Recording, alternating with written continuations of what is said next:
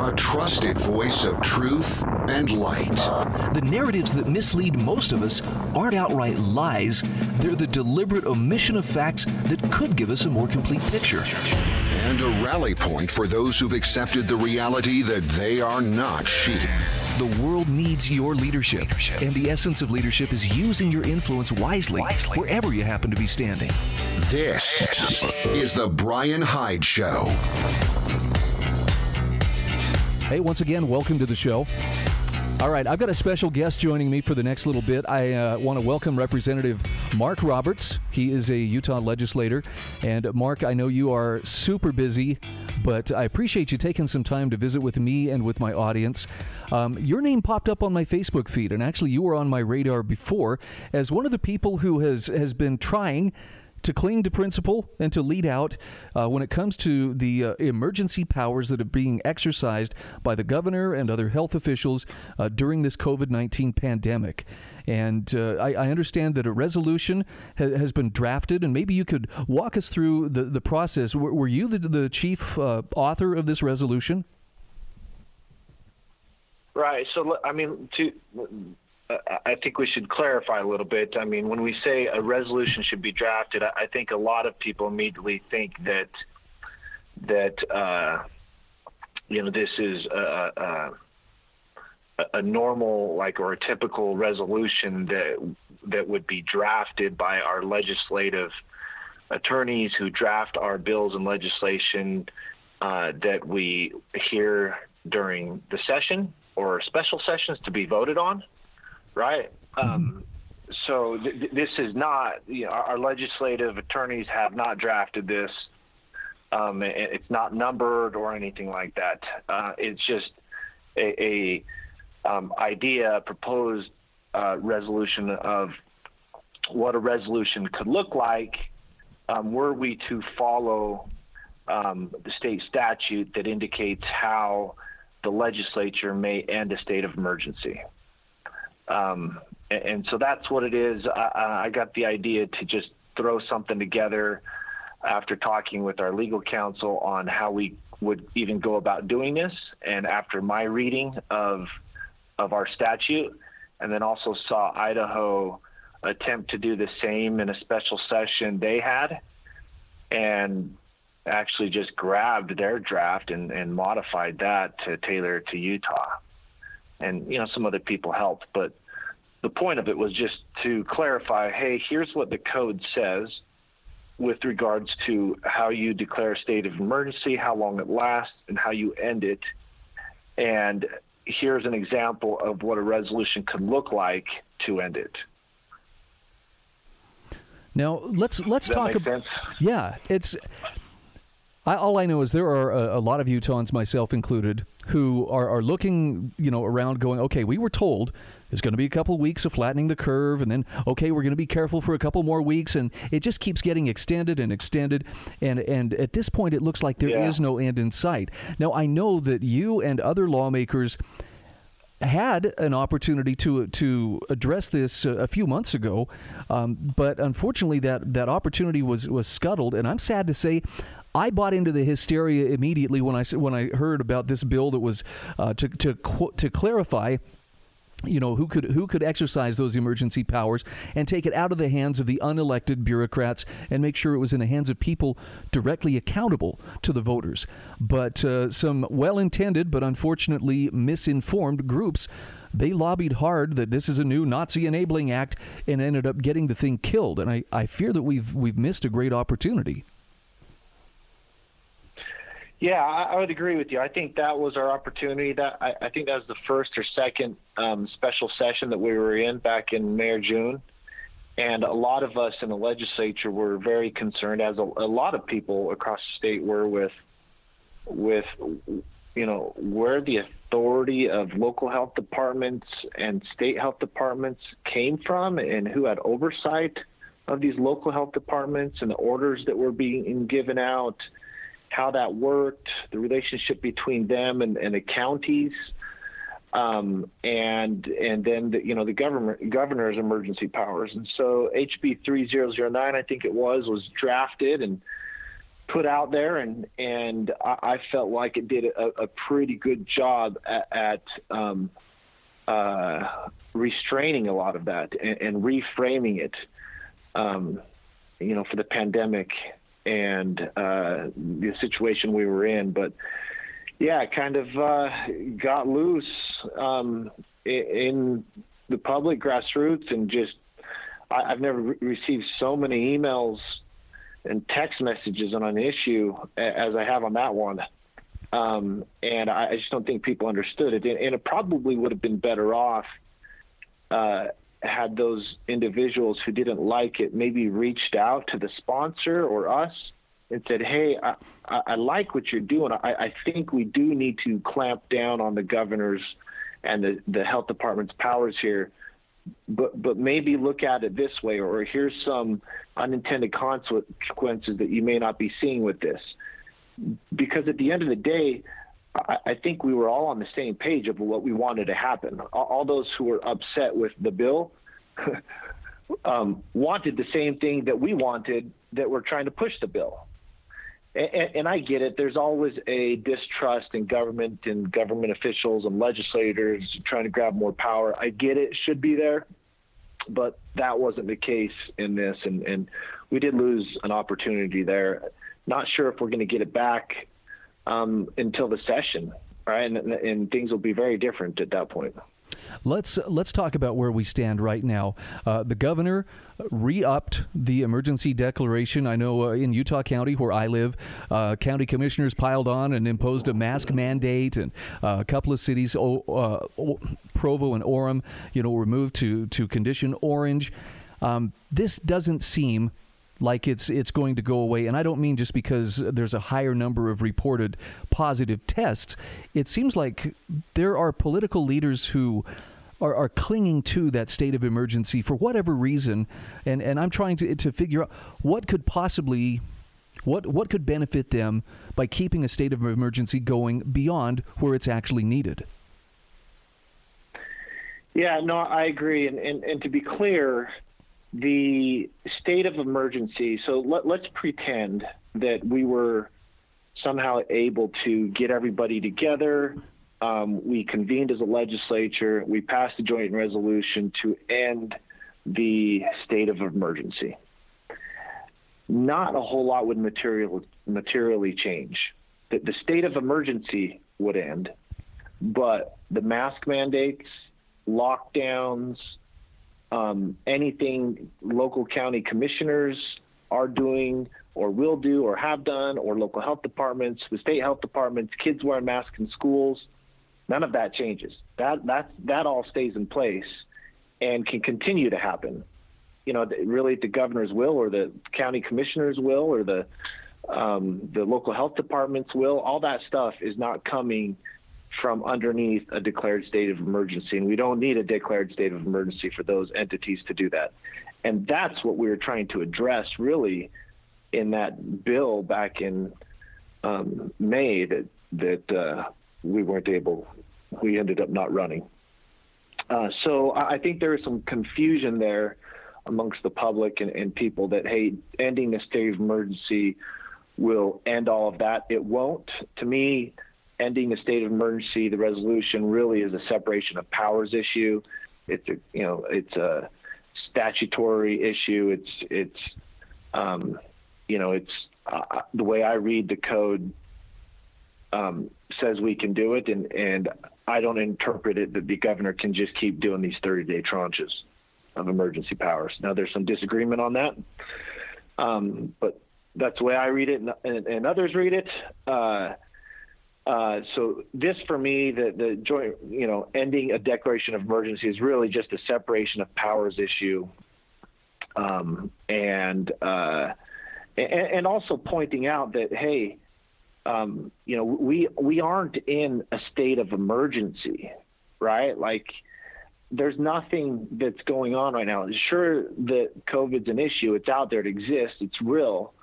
And if something happens, the legislature can convene pretty quickly to deal with whatever that may be. We don't need the governor sitting out there with a whole list of additional powers that he can use just in case, right? Um, so that that's what the declaration of emergency is, and it's different than the mask mandates and the lockdowns and the color coding.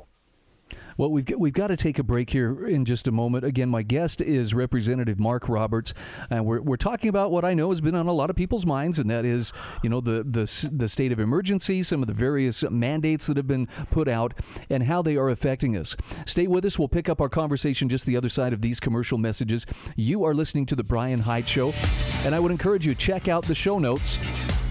They're right there on the website, thebryanhydeshow.com. We'll be back in just a moment.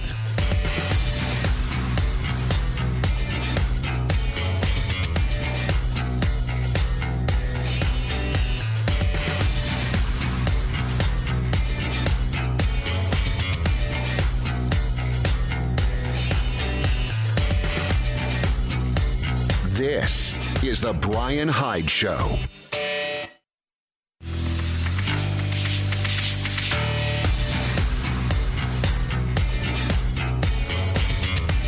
This is The Bryan Hyde Show. Hey, once again, welcome to the show. My guest is Representative Marc Roberts. He is a legislator in the state of Utah, and we're talking about uh, a situation that I know is not unique just to the state of Utah. It's the emergency that has come about because of the COVID 19 pandemic, and, and more appropriately, some of the official response. And Marc, as, as you and I were talking off the air, um, at some point, there, there's got to be a point where, where we can at least stop hunkering down, or at least I'd like to believe there is. But, uh, but I don't know. You know, when, when I look to, for instance, Governor Herbert, or when I look to some of the various health officials, it seems like uh, indefinite is, is pretty much the only answer that they're willing to give. How long do we have to keep doing this? Well, let's, you know, we'll just have to keep doing it indefinitely. And I don't see anything that would bear out why that is necessary. Give me your thoughts. Yeah, no, I, I agree. I, it's it's hard for me to sit here and and you know, uh, people will comment and, and say different things like you're wrong. You know, that's you know, there's people are you know being affected and and, and whatnot, and and so you know we we need to keep these things in place and these measures in place. And they need to be stricter. And and I just wonder, okay, so for how long, right? And until when and what's the end game what's the goal and have you stopped to consider you know the um, unintended consequences with this um, you know b- both you know, you know from the economy to, to public health right not that that is suffering not just from people with covid but all kinds of other issues that are coming to place um, because of so much focus on the covid issue so I, that's hard for me to understand. I just don't get it. Like, you know, what's the end game? You know, for how long? You know, do do people want us to remain locked down, socially distanced, spread out, restaurants going out of business, other retail places going out of business, people not being able to get, um, you know, uh, d- different treatment and and uh, you know, healthcare related items like they used to. Um, anyway, so yeah, I agree with you on that.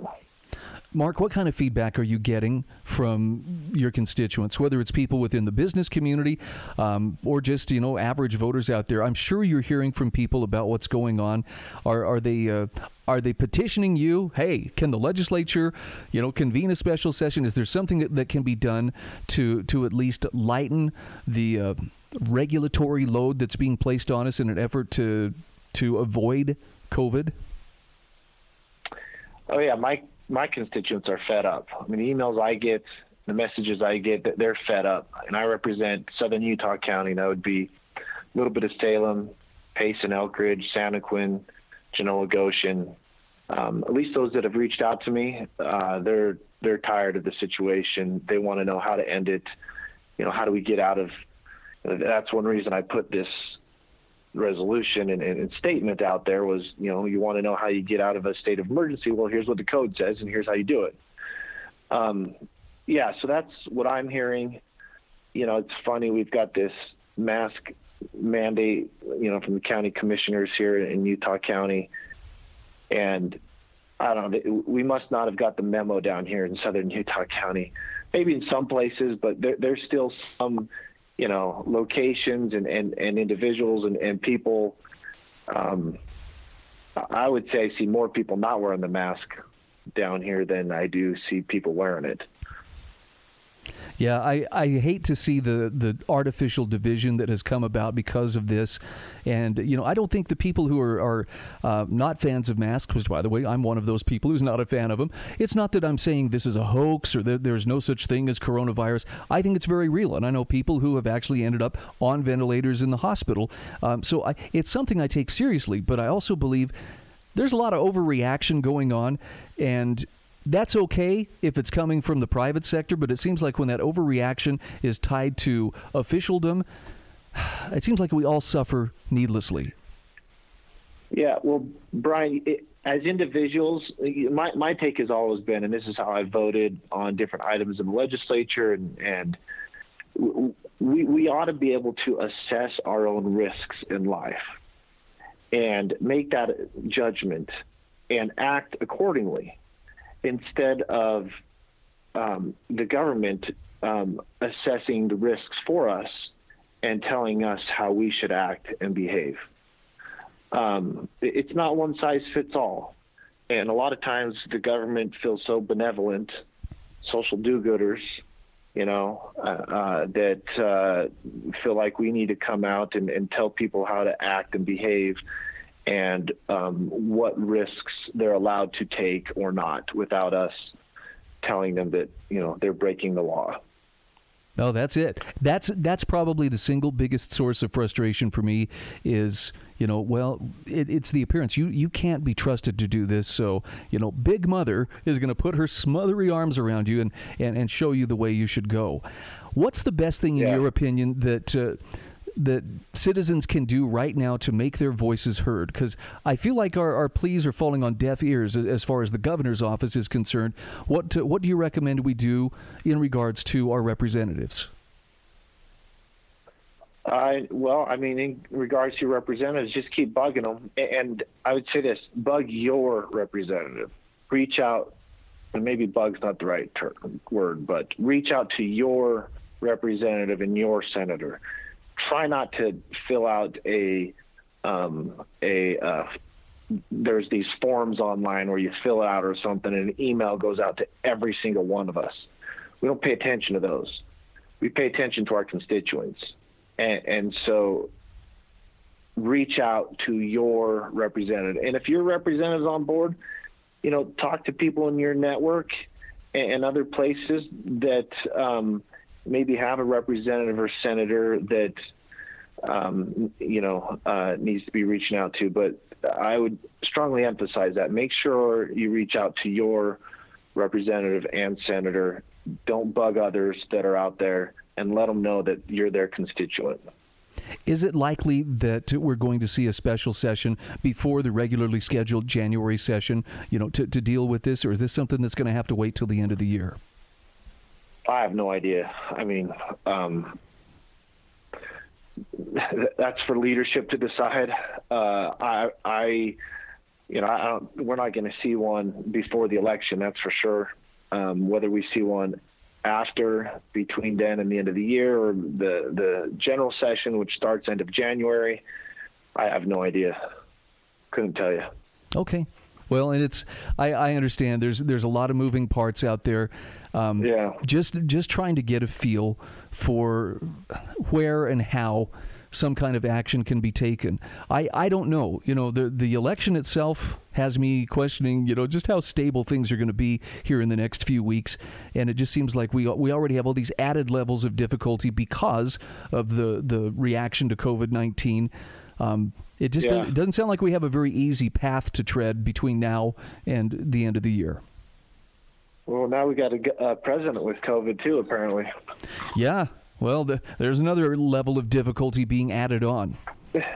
Marc, yeah. I, I, appreciate you taking time out of your busy schedule to, to talk with me, and, and I especially appreciate you taking a stand that could be seen as quite unpopular in some circles. I'm sure you've taken heat, uh, you know, for, for what you have, have said and how you have tried to, you know, help uh, people come to an understanding of what the state of emergency is, how how the rules need to be followed. But thanks for doing what you're doing, and please keep up the good work. You bet. Thanks, Bryan. Okay, that was Representative uh, Marc Roberts, and uh, I I really wish, I sincerely wish that there was there was a possibility of uh, the governor's wings being clipped sooner than later. And if I could be just perfectly honest, it's because I think that uh, it's it's pretty likely Spencer Cox is going to be elected as uh, Gary Herbert's replacement here in Utah. And if anything, just going on Cox's uh, social media presence, he's likely to be worse than Herbert in terms of his respect for individual rights and private property in regards to the COVID response. We'll take a quick break. We'll be back in just a moment.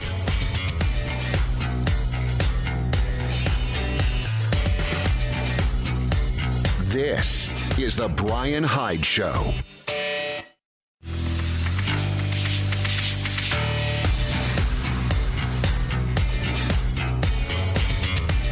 This is The Bryan Hyde Show. All right, welcome back to the show. By the way, 801 331 8113 is the number. It's been very interesting. Uh, I've, I've, tried to steer clear of social media somewhat today, but uh, as part of my daily routine and part of my show prep, I kind of have to go on there. A lot of hate. Ooh, there's a lot of hatred out there. A lot of people who are uh, showing their true colors. And uh, let's there are a couple of couple of things that uh, I think have, have been pointed out. Uh, Kurt Mercadante, I had him on the show here a few weeks ago. I got to have him back just because I really love this guy's take on things. And he had a couple of gems of wisdom he shared on Twitter earlier today that were so good that now I want to share them with you. You're free to do with them as you will. If you want to chuck them, that's fine. If you want to adopt it, that's fine as well. But as I look at some of the, the gleeful negativity, the gleeful schadenfreude, I think I'm saying that correctly. Anyway, the rejoicing in someone else's misfortune, specifically, you know, the president uh, being diagnosed with COVID 19. Kurt points out that there are some people for whom politics has become everything. Every act, every thought is political. And he says, as long as those people are trapped in that prison of politicality, yes, he says, I made up that word, they will never truly be free. I just, I offer that to you as that's likely the most profound thing you're going to hear all day today. And I'm not trying to guilt anybody. I've, I've run into some people recently on, on Facebook. Had a friend uh, yesterday who um, she had posted something about, uh, well, you know, how can libertarians, you know, uh, agree with uh, or agree that crony capitalism is bad, and yet at the same time think it's okay that Trump got away with not paying a ton of taxes? And my response was, um, I don't see the problem. And her response was, well, it sucks to be you. And I'm like, wow. There's a person who's not real happy inside at some level because I didn't think that was really provocative or, or even, you know, edgy to suggest maybe two things could be true at the same time. And I, have seen this from other people as well, and, and I'm, I'm making kind of a stereotype call here, so forgive me. This is probably really politically incorrect. But the most miserable people that I know are the people for whom everything has become political. They're the ones who spend all their time every day obsessing and fretting about uh, did you see what Trump says and did you see what Biden says and just they gauge every human interaction. Well, I used to like that person, but they said something bad about Trump once, and now I just oh, I gotta throw him out the window, or or whatever it is. I'm going to return now to uh, to Kurt uh, Mercadante who points out it's not Trump that's making your life miserable. And Trump supporters, he says it's not Biden that will make your life miserable. Perhaps it's you that's making your life miserable. His point is freedom starts between your own two ears. And I'm not going to tell you, though, I've got this down, but, but there's wisdom in what he's saying. And I have learned that lesson over the years. I mean, I have, a, I have a dear family member who's asked me, what, you don't get upset? You don't get upset that we have this racist president? Obviously, this is something that, that matters very deeply to her. And, you know, that's, I'm not telling her you can't think that way. But my response is I don't give that much thought. I don't give room for Donald Trump or any other politician to take up residence in my mind. They don't get to live there rent free. And I know to some people, well, then that makes you ignorant. Does it? Because I don't spend my time thinking about it all the time? No. It makes me, are you ready for this? A discriminating individual. Do you remember when that was actually a good word? As in, I can discriminate between, you know, a higher grade of coffee and this swill that, uh, you know, they're serving me at, uh, at the corner gas station. I just discriminate between what adds value to my life and what doesn't. And you know what? Obsessing over politics just doesn't add that much value. And so I make a conscious decision not to let it dwell between my ears. I have bigger things to do. I have hopefully more positive things to do. So I appreciate Kurt Mercadante for pointing out it's not the politician that makes you grind your teeth, it's you that makes you grind your teeth. And I especially appreciate him pointing out the idea that, you know, if, if you are if you are obsessed with politics, that's going to make you miserable. You're trapped in a prison of politicality. Merriam Webster really needs to pick up that word. Politics is not everything. And the people who let every act, every thought be political typically become the kind of people you just don't want to be around. Thank you for coming to my TED Talk. All right, moving on. A couple different ways I'd like to go here. Um, there's a, there's a thought here about uh, when it comes to keeping us safe from a pandemic. Tyranny isn't going to do it. This is an article by James Bovard, and he he shared this on the Foundation for uh, the Future of Foundation. The Future of Freedom Foundation. Sorry, I, there's a lot of foundations that I like to frequent. and this is one. It's triplef.org, fff.org. All he points out here, though, is look, Politicians have destroyed more than 13 million jobs this year in a deluge of edicts aimed to fight the COVID 19 pandemic. If there's anything that we have learned, anything that we should be able to see very clearly, it's that the COVID crisis has shown us just how easy it is for politicians to fan our fears and seize almost absolute power, and also how the anti COVID government crackdowns are ultimately doing more damage than the virus. We'll come back to this in a moment. Let's go to the phone 801 331 8113. Hi, welcome to the show. Hello. Howdy. Yeah, you know, can't even get the robocalls under control. Are you? Are, is your phone ringing off the hook? you know, I, I got to listen to hear about you know the Marriott hotels and you know uh, all the other stuff and my my car warranty program and you know I'm, I'm just wondering I, you know, who gives these people the right to get my phone number and call me up and take valuable time out of my day to make me stop doing what I'm doing and answer the phone, and then I find out it's these uh, people sales soliciting. You know, it's just it's insanity. And you don't even get I, the I, satisfaction of hanging up on an actual person who's who's you know interfering with your day. Actually, I have to take time and I get them on the phone. I okay. say, yeah, yeah, how you doing? Yeah, and I'm real interested, and I, I, Um, I, I want to know about the drinks. What kind of drinks you got going on there on that boat? But the truth of the matter is, government isn't going to fix this, no matter what they do. Very true. They haven't. They haven't fixed the flu shot. They haven't. I don't know why everybody's looking for government to fix this problem of COVID 19, this so called disease. I call it the common cold, is what I call it. The common cold, if you're not in shape, will kill you just as easy as whatever this COVID 19 is. Oh, point we taken. Wasting, we're wasting so much valuable time on this. President Trump should be out doing what he normally does. They shouldn't even be thinking of the quarantine. If he feels good enough to get up and go, let him go. Going to be I mean, interesting to see if if uh, hydroxychloroquine becomes, uh, or, you know, if that, if that's if that is the treatment that they go with, and if he re- recovers and responds quickly. I, I I think it would lend some credibility to you know those who have said this is not only a good preventative measure, but it's also a great way to deal with it when you are diagnosed with actually having COVID. Maybe he doesn't even have it, and he's wanting to see what their next move is going to be.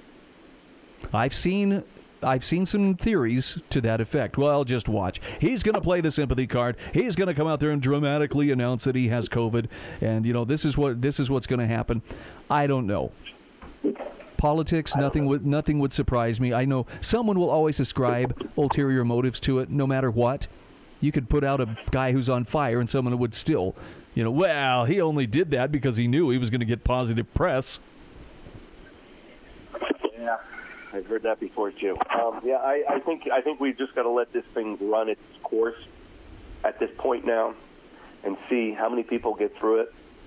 And you know, I think everyone needs to get immune to it. Uh, to build up an immunity like any other natural thing. You're going to either do it or you're not going to do it. Here, here. If you're scared, stay in your house. If you're not scared, just go about your business because that's what this is all about to prevent you from going about your business. That's my theory on this. Okay, got to stop you here, but thanks so much for your call. We will come back in just a few moments. I have something I do want to share with you, and it's uh, how to talk to your kids. Some great ways to teach your kids about finances and money, and I'm talking young kids. Stuff that I wish I had learned uh, when I was a lot younger. Stick around.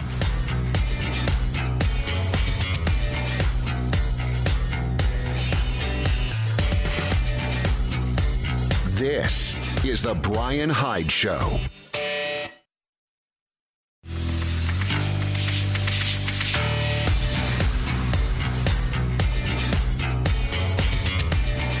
This is The Bryan Hyde Show. Hey, once again, thanks for reveling in Wrong Think with me today. And please remember to check out the show notes at thebrianhydeshow.com. You're going to find some great goodies there, including essays and articles I didn't have time to get to on the program today. And if you're so inclined, if you find some value in this message, if you find it informative, please feel free to share it with friends. Subscribe to the podcast if you choose. I would encourage you think about uh, throwing a few shekels our way as a, uh Patreon of the Bryan Hyde Show. Got the link right there in the show notes, and you can check it out for yourself at thebrianhydeshow.com. So I mentioned uh, an article from James Bovard about how uh, tyranny won't keep us safe. Just a couple quick excerpts here, because I, I really feel like we we are on the precipice of real, honest to goodness tyranny in response to COVID nineteen, and it's it's not coming from necessarily the federal government. This is coming at a more local level. It's coming from your county commissioners. It's coming from your gubernatorial offices. It's it's closer to home. And it may be well intended, but it doesn't change the fact that it is still damaging us in ways that we will not understand fully for many years to come. Here's a, here's the thing that uh, James Bovard points out that I think is central to the idea that you can't implement enough tyranny to keep us safe. He says because politicians have no liability for the economic damage they inflict, they have no incentive to minimize the disruptions they decree. Trillions of dollars of new deficit spending will be vexing American workers for many years. As Reason's Matt Welch noted, the estimated $3 trillion price tag on the first four batches of COVID 19 stimulus, divided by 330 million increasingly underemployed U.S. residents, equals $9,000 per capita, which has ended up where government payouts usually go to entities with better connections than you. And James Bovard says permitting governments to seize boundless power on the basis of shaky extrapolations of infection rates will destroy our nation. He says Trump's boast of being a wartime president should recoil on him after the government launched a preemptive attack on American prosperity. It'll be years until we know how much permanent damage was inflicted by politicians' panicky responses to the pandemic. And I know, look, if you're thinking, well, now, Bryan, what, what would you have had them do? Nothing? I think we'd have been better off if they had. I mean, do you honestly think that the majority of people would have simply sat back with a blank look on their face? Nah, nobody told me what to do. If I had a brain, I'd be outside playing with it. We're not stupid. But more importantly, you and I know better than any bureaucrat, any governor, any president what is best for our situation. We understand the risks and what we are willing to accept as well as what we're not willing to accept. And that's how it should have been handled. Government should have largely stayed out of the way. Businesses that want to remain open should be allowed to remain open. People who feel comfortable in going out into public should be comfortable going out in public. They should be allowed to do it. And if they feel better with a mask than without one, fine, do that. People who are at risk can make the decision. Yeah, I don't want to take the chance. I will shelter here at home. I'll make arrangements. Somebody else will work with me to get the things that I need, whether it's companionship or food or water, whatever that is. But instead, we get that centrally planned, one size fits all approach that unfortunately succeeds in making everybody miserable, making everyone less free, and in this case, taking a death shot at our economy. We think we've seen it. Well, yes, it's been a little bit upsetting, but you know, everything's going to bounce back. As much as I don't want to admit it, I believe those economists who are saying the, the real repercussions, the real reverberations of these shutdowns haven't even begun to be felt. And that's with the you know with millions, tens of millions of people losing jobs, losing build, losing businesses. We haven't begun to feel the real impact. Might not be a bad idea to uh, for all of us to get our houses a little more in order, because I think that uh, that reckoning approacheth.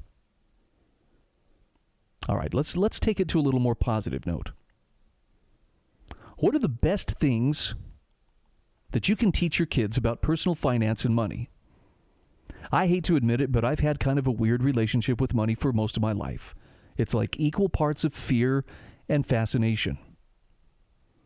Sam Bocetta has this article, which was published on the Foundation for Economic Education. Need to teach your kids about personal finance? Here are some fun and engaging ways to start. His point being that it's never too early to start your kids on the road to success, and that includes teaching them about money and finances. I don't know, do you feel like you were shortchanged in financial literacy? He does make a case here why financial import- education is important. He says financial literacy is one of the most important skills for building a successful life. Unfortunately, many adults don't possess it. Beth Kobliner, author of the best selling book Get a Financial Life and a member of the President's Advisory Council on Financial Capability, points out that the mortgage crisis of recent years shows just how little financial knowledge most Americans have. And it's reflected in the shocking state of personal finance among individual adults in America. Nearly half of all Americans are living paycheck to paycheck only 46% of Americans have set aside any money at all for a rainy day fund. And the average credit card balance an American carries is over $6,000. Do you want your kids to make these same mistakes and have financial burdens for the rest of their lives? If the answer is no, then you're probably going to need to start teaching them. How young is too young? Well, he says that a child's money habits can be formed as early as age seven. So we'll just take a quick snapshot of a couple of the lessons that he says you could teach to kids of various ages. Ages three to five, this is the, the best lesson to begin with, and one that even many adults still haven't learned, is you have to save and wait to buy something you want. Now, this is a key lesson for kids to learn at a very young age. And they can begin this process uh, when they're actually very young. I mean, we're talking like three years old young children can have a problematic association between going into a store and you buying presents for them. It's therefore important to point out to them that toys cost money and that money isn't unlimited. So when you go shopping, you can explain to them you're in the store for a particular item, therefore you will not be buying them presents. Oh, I know. If it's a grandkid, that's going to be a tough order, but it still makes sense. In addition, there are some activities you can do with your young kids. Create three jars labeled saving, spending, sharing. And whenever your kid receives money, even if it's a couple of dollars, they can decide which jar to put it in. Use the spending jar for buying sweets or other small items. The sharing jar is for donations to charities or presents for friends. The savings jar is for more important items. But you can teach even young kids to set a savings goal, such as to buy a particular toy. Just make sure they're being reasonable with how much they want to save up. They should be able to afford their present in a few weeks. Don't make them wait for a whole year. He goes through what you can teach your kids between the ages of 6 and 10. And this involves building on these lessons. You give them a little more in allowance. Maybe start to include the kids in financial decisions. Do you know the average person spends about five hours a week shopping online?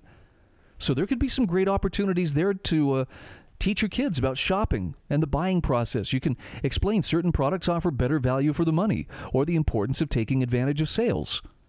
Maybe even give your child a little more autonomy at this age. For example, when you need to go shopping for new shoes, give your child money and let them select the shoes they want within that price range.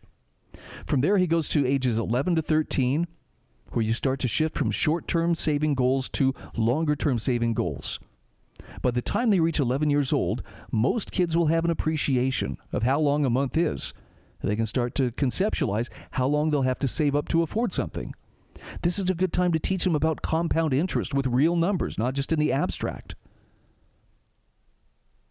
And from there, he suggests that you need to start now. It's never too early to start your kids on the road to success. That includes teaching them about money and finances, the family environment. It's a great environment for imparting lessons that your kid's school may overlook, but there are other advantages. Talking with your kids about uh, money from a young age will not only give them the habits and knowledge they need to manage this successfully in the future, but it will also cultivate an openness that will mean that money's far less likely to be a source of family tension. I think that's really sound advice. Our show today is brought to you by the Staples Turner team at Patriot Home Mortgage. That would be my friend John Staples, his lovely wife Heather, and all the folks who work with them. Patriot Home Mortgage is there to to make your uh, refinance of your existing mortgage or even uh, getting pre-qualified for a home loan as easy as possible. And they operate in 23 different states, which means, yeah, they've got the resources to make it a reality for you. Go to staplesmortgage.com, staplesmortgage.com. That's the Staples Turner team at Patriot Home Mortgage. Tell them thank you for sponsoring this program.